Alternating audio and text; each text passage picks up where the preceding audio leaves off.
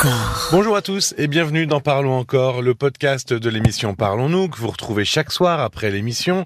Euh, je suis Paul Delair et Caroline Dublanche est avec moi. Bonsoir Caroline. Bonsoir Paul.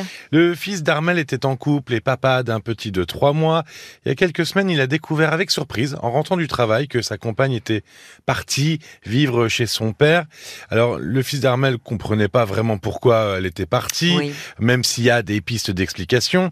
Il semblerait que aujourd'hui, ben, ça devienne conflictuel. Armel, elle est forcément très triste de voir euh, la tournure que ça Bien prend. sûr. Pour son fils, évidemment, mais aussi pour son petit-fils.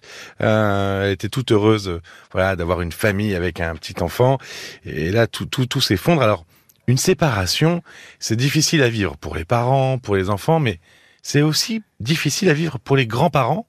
Bien sûr.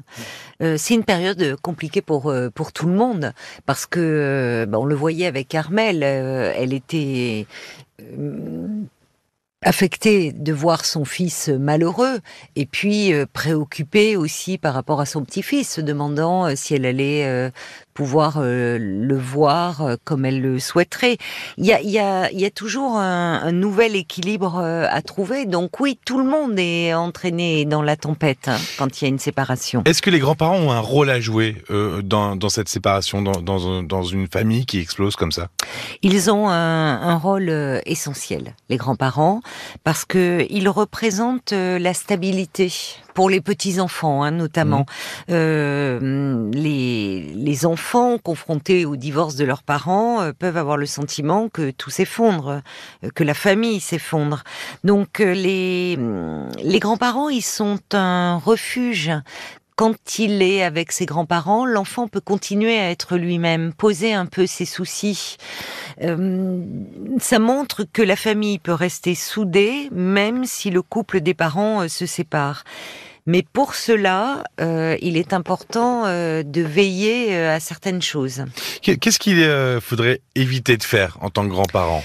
Ben- Pour envenimer la situation, pour garder un peu de sécurité auprès de Oui. l'enfant?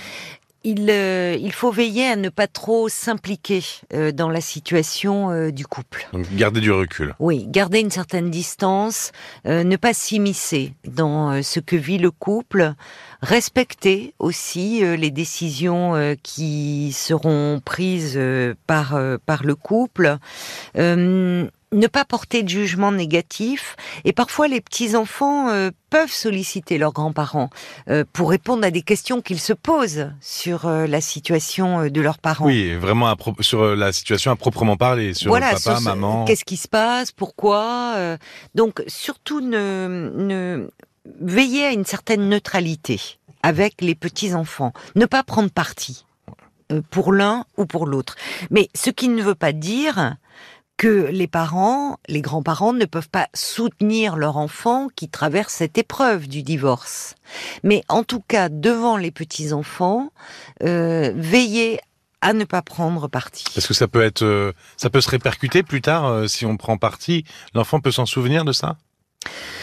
Bien sûr, euh, certaines paroles euh, prononcées euh, peuvent, euh, peuvent faire du mal à l'enfant.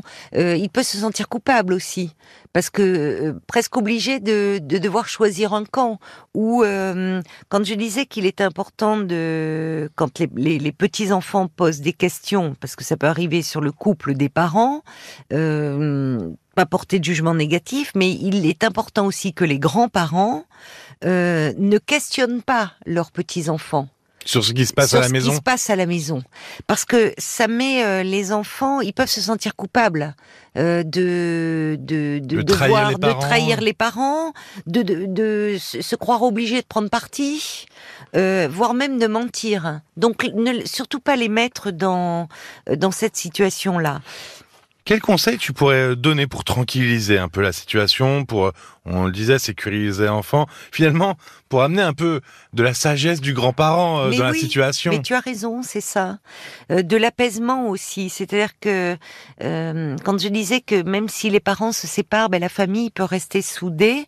Euh, déjà, pour les grands-parents, euh, qu'ils rappellent bien à leurs petits-enfants qu'ils seront euh, toujours là pour eux. Oui, c'est la base. Mais oui, qu'ils seront toujours là. Ça reste leurs grands-parents, ils seront toujours Ils- là. C'est comme les parents. Exactement. Privilégier euh, le dialogue. Et le dialogue aussi avec son enfant. Euh, dire, euh, on peut dire à quel point il est important pour euh, les grands-parents euh, qu'ils ont à cœur de maintenir le lien euh, avec les enfants. Et je dis cela parce que euh, ce n'est pas si simple. Un divorce, ça peut entraîner la vente d'une maison, ça peut entraîner un déménagement, et donc euh, peut-être de voir moins. Oui, un éloignement même. Un, un éloignement. Alors, malgré euh, le chagrin, euh, ne pas tomber dans les reproches. Euh, essayer de maintenir le dialogue pour euh, essayer de peut-être de, de trouver des compromis, de voir avec le parent comment euh, veiller à maintenir ce lien avec les petits enfants. Si possible, entendre aussi les, les attentes euh, du beau-fils ou de la belle-fille.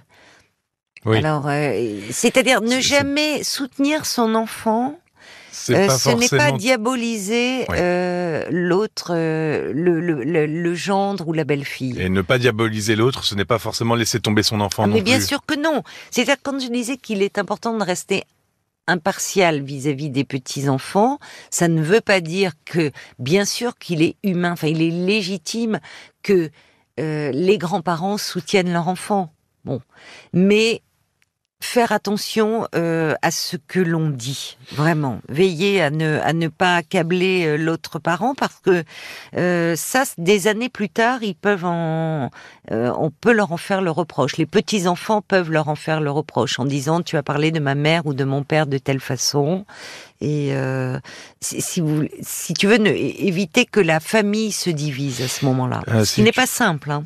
Et si euh, certains grands-parents ont besoin d'aide, qu'est-ce que tu pourrais conseiller euh, euh, pour avoir des conseils, une écoute Eh bien, euh, il y a une, une association euh, qui, euh, qui est formidable, sur, euh, qui a été créée euh, pour euh, aider euh, les grands-parents en difficulté, euh, qui s'appelle l'école euh, des grands-parents européens et qui euh, plus largement réfléchit sur ce rôle euh, des, des grands-parents qui ont aussi un rôle de transmission.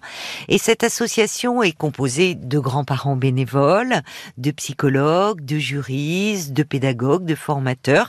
Elle organise des colloques, euh, des stages de formation et elle propose aussi euh, du soutien individuel et des groupes de parole euh, aux grands-parents qui le souhaitent. Il y a même une ligne d'écoute Oui. qui est le 01 45 44 34 93. 01 45 44 34 93. Vous pouvez retrouver toutes les infos dans la description du podcast et aussi sur www.egpe.org. C'est leur site internet. Il y a un siège social à Paris et euh, huit antennes régionales. Donc, euh, n'hésitez pas à faire appel euh, à eux. Merci beaucoup, Caroline. Merci à toi, Paul. Vous pouvez euh, retrouver tous les replays de tous les témoignages de ce soir sur l'appli et sur le site RTL, évidemment. C'était une émission avec des thèmes très variés aujourd'hui d'ailleurs. Donc Oui. euh, n'hésitez pas. Vous pouvez aussi nous écouter sur votre plateforme de podcast habituelle, que, que vous nous écoutiez sur de n'importe quelle façon. Euh, Dans tous les cas, n'hésitez pas à vous abonner, à mettre un petit commentaire aussi pour euh, donner votre avis.